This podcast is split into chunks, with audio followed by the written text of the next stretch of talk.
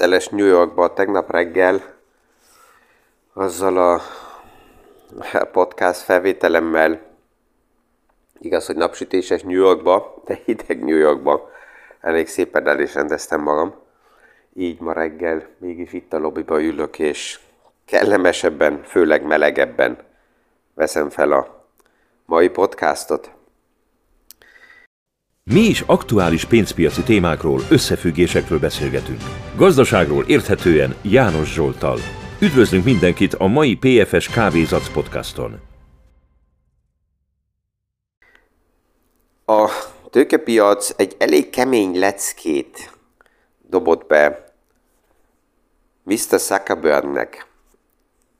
A napokban láttuk azt, és ez passzol ahhoz a kérdéshez, amit a tegnap ugye a fiammal megbeszéltem, hogyha tőzsdére megy egy vállalat, akkor ennek milyen a lehetősége, mik a perspektívák, de mit jelent az, hogyha a kirakatban vagyok? Amit a napokban láttunk, az az volt, hogy a Nasdaq és a Standard Poor's-ba jegyzett cégek teljesen más útakon ballagnak. A Standard Poor's 500 indexbe ott főleg a nagy nagyon erős, márka erős vállalatok vannak, amelyek igaz, hogy a tőzsdén vannak, de nincsenek annyira eladósodva, stabilak a bizniszmodellek, stabilak a bevételek, és egy dolgot nagyon jól tudnak kezelni a postani helyzetbe, megvan a márka erejük, hogy az, árat, az árakat tudják emelni, és az áremelés nem vezet ahhoz, hogy a forgalom visszacsökken, hanem tovább növelik a forgalmat. Tehát az infláció segít nekik forgalmat növelni, hogyha a másik oldalon ügyelnek, és a költségek nem növekednek nagyon erősen, akkor még a marzsok is növekednek. Ezt láttuk McDonald's-tól, Harley Davidson, Caterpillar, Coca-Cola, Pepsi, tehát mind nagy globális márka nevek. A másik oldalán pedig a Nasdaq. A Nasdaq az egy olyan index, amelyikben főleg fiatal, új, nagyon erősen finanszírozott, hitelre ráutalt vállalatok vannak. Persze ott vannak nagyobbak is, mint például Facebook, az ma már nem egy kis ilyen uh, virslibódé. Um, hogyha megnézzük Facebooknak a tőzsdei kapitalizációját és a belső értékét, az most már nagyon közel került egymáshoz. A belső értéke Facebooknak olyan körülbelül 200 milliárd dollár, az aktuális tőzsdei értékből, ha kiszámoljuk, hogy mekkora a cégnek az ára, akkor olyan körülbelül 230 milliárdnál vagyunk. Ez nagyon ritka, hogy a nasdaq bejegyzett cégek belső értéke és az aktuális árfolyama ilyen közel van egymáshoz. Ebbe azt lehetne mondani, hogy alul értékelt a, a Facebook. De itt a kérdés ugye az, hogy ez honnan jön létre. A tőkepiac nincs, nem ért egyet azzal, amit Mr. Zuckerberg csinál. Csak a tegnapi nap, vagy a számok bejelentésekor, ez ugye most már a múlt héten volt, mínusz 70 milliárd dollárral csökkent egy nap. 70 milliárddal. Facebooknak az összes értéke. Ez persze, hogy azt érinti Zuckerberget is, hogyha egy vállalat a tőzsdére megy, akkor ugye tegnap arról beszéltünk, hogy az eladónak aznap, amikor a tőzsdére ment, akkor van bevétele, az neki az előnye, hogyha minden magasabb áron adja el a részvényeit a tőzsdének. De a tőkepiacnak azt tetszik, hogy a tulajdonosok megmaradnak tovább is a vállalatba, és nekik is van saját részvényük. Tehát, hogyha a menedzsment, a tulajdonosok hülyeséget csinálnak, nem megfelelő irányba mennek a bizniszmodellel, akkor őket is érinti ez, és nem csak a részvényeket a tőzsdén. Zuckerbergnek körülbelül 20%-a még a saját tulajdonában van.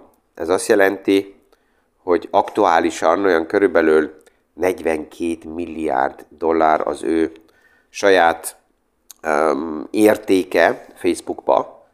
Csak az idén elvesztett Zuckerberg az év eleje óta körülbelül 87 milliárd dollárt papíron. mert hát persze, hogy nem, nem adta el, tehát hogy az év elején megnézzük, hogy mennyi volt a Facebook részvénynek az értéke, és mennyi most, akkor körülbelül 87 milliárdot vesztett. Még annak ellenére van még mindig 42 milliárd, tehát nem kell föltétlen most a, pénzt gyűjteni neki, de a tőkepiac itt teljesen tisztán szembe megy Zuckerbergnek a terveivel, ő Facebookot szeretné transformálni a Metaverse világ irányába, nagyon sokat investál, személyzet oldaláról nagyon drágává vált a cég, a tőkepiac elvárná, hogyha a számok nem passzolnak, akkor építsen le személyzetet a vállalat, bocsátson el munkatársakat.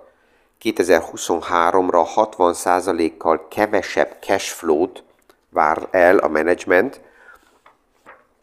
Tehát ez persze, hogy nem tetszik a, a tőzsdének, annak ellenére, hogy 60%-a, ha a cashflow csökken, még mindig 30 milliárd nyereséget vár el Facebook, és 47 milliárd a cashflow. Tehát azért nem lehet azt mondani, hogy ezért most csődbe megy a, a Facebook, de tisztán látható az, hogy a tőzsde nem ért egyet a menedzsmentnek a lépéseivel, és azt várja, hogy a Metaverse témába vagy álljon meg, vagy csökkentse a kiadásokat. Facebooknak így is úgy is problémája van, a fiatal generáció nem nagyon reagál Facebookra, hogyha ezt megnézzük, akkor a fiatalok már máshol mozognak. A business modelle sincs annyira dinamikusan felépítve, mint sok más social media vállalatnak. És ezt, ezt a fiammal pont a napokban itt megbeszéltük, hogy akkor ahhoz képest, tehát ahhoz a magyarázathoz, hogy mi a lehetősége, mi az ára, mi a kötelessége annak, hogy egy vállalat a tőzsdére megy, akkor ezt itt nagyon tisztán látjuk. És kérdeztem tőle is, hogy ő és a baráti körei, köre, ma melyik social media csatornákkal foglalkoznak, a Facebook ott van? És rám mosolygott, és azt mondta, hogy na, ez egy ilyen múzeumi felület, már nem nagyon érdekes, tehát a fiatalok ott nem nagyon mozognak. Ez nem azt jelenti, hogy bedől a cég, mert még egyszer, 200 milliárd az értéke, 47 milliárd cashflow van prognosztizálva a jövő évre, és 30 milliárd nyereség. Tehát alapjában már elég stabilan tud a vállalat azért életben maradni, de a tőkepiacnak ez nem tetszik. A tőkepiac egy ilyen vállalattól a tőzsde más számokat várna el, és főleg a technológiai szektor lesz az, amelyik a jövő évben a munkapiacot nem fogja olyan erősen tovább támogatni, ha megnézzük a fő öt big technológiai cégnek a számait, ugye a FANG részvények, az egy külön kategória volt, Goldman Sachs vagy Morgan Stanley, most nem is tudom, hozta létre a FANG kategóriát, amelyikben benne volt ugye a, a, a kezdő betűkből állt össze ez a kategória, a Facebook, az F, az Amazon, Apple, Netflix, Google. Hogyha ezeket a vállalatokat megnézzük, és a tegnap a számok kerültek a kezembe, hogy mennyi munkahelyet gyártott a technológiai szektor, csak ez a Big 5 az elmúlt években, akkor ebből sejtjük azt, hogy ez nem fog így tovább menni, sőt a leépítések is már indulnak el. Microsoft 2019-ben 140 ezer munkatársal rendelkezett, aktuálisan 220 ezerrel. Meta régen Facebook, 45 ezer munkahely volt, a munkatárs volt 2019-ben, aktuálisan 83 ezer. Ennek egy nagy része pont a meta témával kapcsolatos, a metaverse és ezt várná el a tőkepiac, hogy itt leépítés történjen, legalább 20 ezer.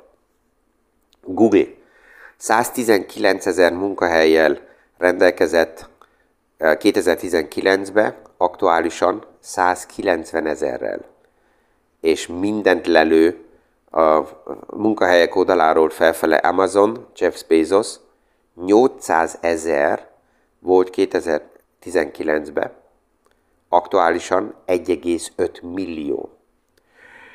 Csak gondoljuk bele, ezek az új munkahelyek, ezek az elmúlt években létrejöttek, ez nagyon erősen támogatta és dinamikusan fejlesztette a munkapiacot. A Fed azt szeretné látni, hogy lehűlés legyen. A Fed azt szeretné látni, hogy elbucsátások legyenek. És ja, 2023-ban úgy néz ki, hogy a Fed ezt meg is fogja kapni. Ennek a hatása megint pozitív az inflációra, a jövő évre a maginfláció már jóval alacsonyabban, olyan 4-4,5%-nál van elvárva, és még egy pozitív sztori jöhet november 8-án, ami az inflációt érinti, aktuálisan úgy néz ki itt Amerikába, hogy a republikánusok, nem a demokraták, hanem a republikánusok fognak erősebbek lenni november 8-án. Ez azt is jelenti, hogy akkor 2023-ban a költségvetést a republikánusok általában sokkal visszafogottabban kezelik, konzervatívabban kezelik, mint a demokraták, aminek a hatása megint aktuálisan pozitív az inflációra. Tehát, hogyha ezt megnézzük, akkor, és ezzel a hatással, hogy a republikánusok jönnek, a Wall Street javaslata, hogy az orosz olajnál ne legyen ár gap, tehát ne korlátozzak az árat felfele, ez is pozitívan van felvéve, mert ugye azt látjuk több országból, hogy amikor korlátozva van az olaj ár maximumára, ez negatívan hat ki az ellátásra, ez sokkal negatívabb lenne az amerikai és a globális piacra is, ezért ez szerencsére félre van téve. Tehát, hogyha megnézzük, hogy, hogy aktuálisan mi minden rendeződött, akkor persze, hogy a piac már felteszi megint a jövőbe élve a kérdést, hogy what's the next? Hova tud menni tovább a piac? Mi tudja stabilizálni az árfolyamokat? És mi tudja a következő lépésbe tovább emelni?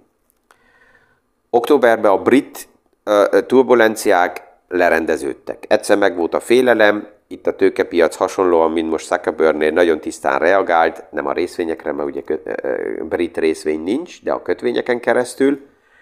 Ez kvázi megoldódott. Ebből már pozitív hangulat nem tud jönni. A gáz ára az csökken. Csökkent az elmúlt hetekben, de most már olyan szintekre, hogy a gáz ára szinte visszakerült 2019 év végére. Tehát a pandémia előtti időszinten vagyunk, hogy még Európában a gáz még mindig drágább, ez az eurónak a, az árfolyamával is van összefüggésbe, de az euró is erősödik vissza. Um, tehát itt míg a világ tovább esés nem lesz, ebből pozitív jeleket nem várhatunk el. A negyedéves bejelentések azok sokkal jobbak, mint amit ő tartott a, fia, a piac. Még a jövő héten is lesznek jelentések, de a lényegébe az elmúlt héten láttuk a nagy gigacégeket, és ott lehetett látni, hogy a számok jók voltak. Már ezzel nem is foglalkozik a piac, hanem néz előre, mi lesz a negyedik negyed évben, és ezek a jelentések jönni fognak majd az év elején. És historikusan a negyedik negyedév általában erős szokott lenni, és itt van még a végén egy pont, ami ezt, ezt motiválja, hogy a pessimizmus főleg a fogyasztóknál nem annyira erős, A, vásároljanak, mind az őrültek, mert azt hiszik, hogy az infláció el fog lovagolni, de nem is annyira erős a pessimizmus, hogy abszolút ne vásároljanak. Tehát elég egészségesen így a, a középszinten van. Ami még pozitív volt, és itt is ez e, a végére ér, a pozitív a kötvényportfóliókra, mert nem emelkedtek tovább a, a múlt héten a rentabilitásai a 10 éves dollár államkötvénynek, ezek visszajöttek 4,25%-ról 3,9-re, ami azért jó, mert így a negatív nyomás a kötvényportfólióból egy picit kikerült. De itt is korlátozott a lehetőség, hova menjen ez tovább le, 3,7-ig? Oké, okay, ez a maximum szint, és akkor ott megáll. Jön már november másodika. J. Powellnek ott lehet, hogy lesz egy olyan mondata, ami passzol abba a körbe, amit ugye tegnap is beszéltünk, hogy az Ausztrál Központi Bank a dinamikáját a kamatemelésnek lassítja, a kanadai központi bank ezt megtette, és lehet, erre egy picit már fogad a piac, hogy ezt a Fed is meg fogja tenni. És ezekből fordulunk abba az irányba, hogy 2023-ba, 24-be az infláció jóval gyengébb vagy kevesebb, kevesebbé lesz probléma, mint 2022-ben volt. Hozzá kell mondjam, hogy ez érinti a globális piacot, ez érinti az amerikai piacot, de sajnos nem Európát. Európában az infláció sokkal erősebben strukturális problémákra vezethető vissza, mint a többi globális piacba, és ezért um, nem tud olyan hamar feloldódni az infláció témája, már csak, hogyha megnézzük, hogy az előállítók árszintjei milyen magasan vannak, és milyen lassan tudnak visszajönni, akkor Európa ezzel küzd. 1949 óta ilyen magas árakat nem láttunk, és ahhoz az euró nagyon-nagyon erősen kellene felfele menjen, ami megint negatív lenne ugye az exportorientált gazdaságnak, ezért ez nem tud olyan gyorsan felfele menni. Egy oka, amiért az infláció 2023-24-ben vissza fog esni, ez főleg az, hogy a globális um, előállító árak a produkciókba csökkennek, dollár szinten csökkennek az árak vissza. A nemzeti bankok tovább is a kamatokat magasan fogják tartani, a pénz mennyiséget tovább csökkenteni fogják, ami pozitív az inflációra. Egy picit ezt gyengítik egy pár országnak a politikája azzal, hogy pénzeket ajándékoznak, az olasz kormány, a német kormány, a brit kormány. Tehát ezt látjuk, hogy itt a politika egy kicsit a központi bankokkal szembe megy, de hogyha ez enyhén történik, összehangoltan történik, akkor ez nem is negatív, mert ezzel akkor a fogyasztás tovább is megmarad stabil szinten. A harmadik a oka, hogy az infláció visszamegy, mert a nyersanyagoknak az ára tovább esik. Csak hogyha a réz árát nézzük meg, és sok más alapnyersanyag árát, akkor ezek szinte, mint hogyha Newton-őket húzná lefele, szabad esésbe vannak. Ez egy infláció gyengítő tényező. Az energia árak csökkennek vissza, a gáz ára csökken vissza, az LNG tankhajók ott állnak sorba, teli vannak a tartályok, még egyelőre, amíg nem indult el a tél, addig mostani szinten Európa gázoldaláról megfelelő ellátási szinten van a tartalékok oldaláról nézve, tehát ez is inflációt csökkentő tényező. Az ötödik, a beszállítási költségek globálisan csökkennek. Megint olyan szintre visszacsökkentek, amit 2020 első negyedévében láttunk. Tehát a konténerek ára, a nagy tankhajók ára, az egész logisztika ára csökken.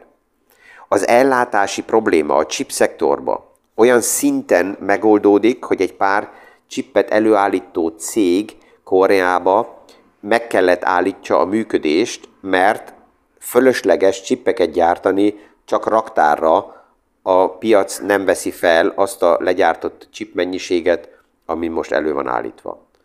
A hetedik az úgynevezett bázis effektus, és ezt tudom, ezt sokszor lovagoltuk már az idén, hogy mivel évről évre hasonlítjuk össze ugye az inflációt, ezért, hogyha a tavaly az infláció értéke már magas volt, és most nem növekszik azzal a dinamikával az infláció, vagy egy picit csökken, akkor ez a bázis effektus, az összehasonlítás egy évvel ezelőtt, ez pozitív lesz. Ezt fogjuk látni nagyon erősen már az első negyed évben. Az erős amerikai dollár az Amerikának deflációt ö, generál, nem inflációt. Ugye erről többször beszéltünk, hogy Európa a gyenge eurón keresztül inflációt importál, egy erősödő devizánál deflációt importál az a gazdaság, és ez az amerikai gazdaságnak inflációt csökkentő. Az egész piac pillanatnyilag 2023-24-re az infláció elvárását ilyen körülbelül 2,5 és 3 százalékra árazza be. És a végén a tizedik pont, amiért az infláció csökkenőbe van, ez a pszichológia. A tömeg, az emberek, azok nem vásárolnak agyra fölre, mert az az érzésük, hogy az infláció tovább robbanni fog, és az árak mennek felfele, hanem pillanatnyilag az emberek inkább kivárnak. Tehát fogyasztanak olyan szinten, ami egészséges, de másik oldalon nagyon sok az építkezésbe, sok más költségnél is inkább kivárnak, mert érzik azt, hogy a túlkereslet az, udoni, az idéni évből megszűnik, lehűl, és ezért az árak is vissza fognak jönni.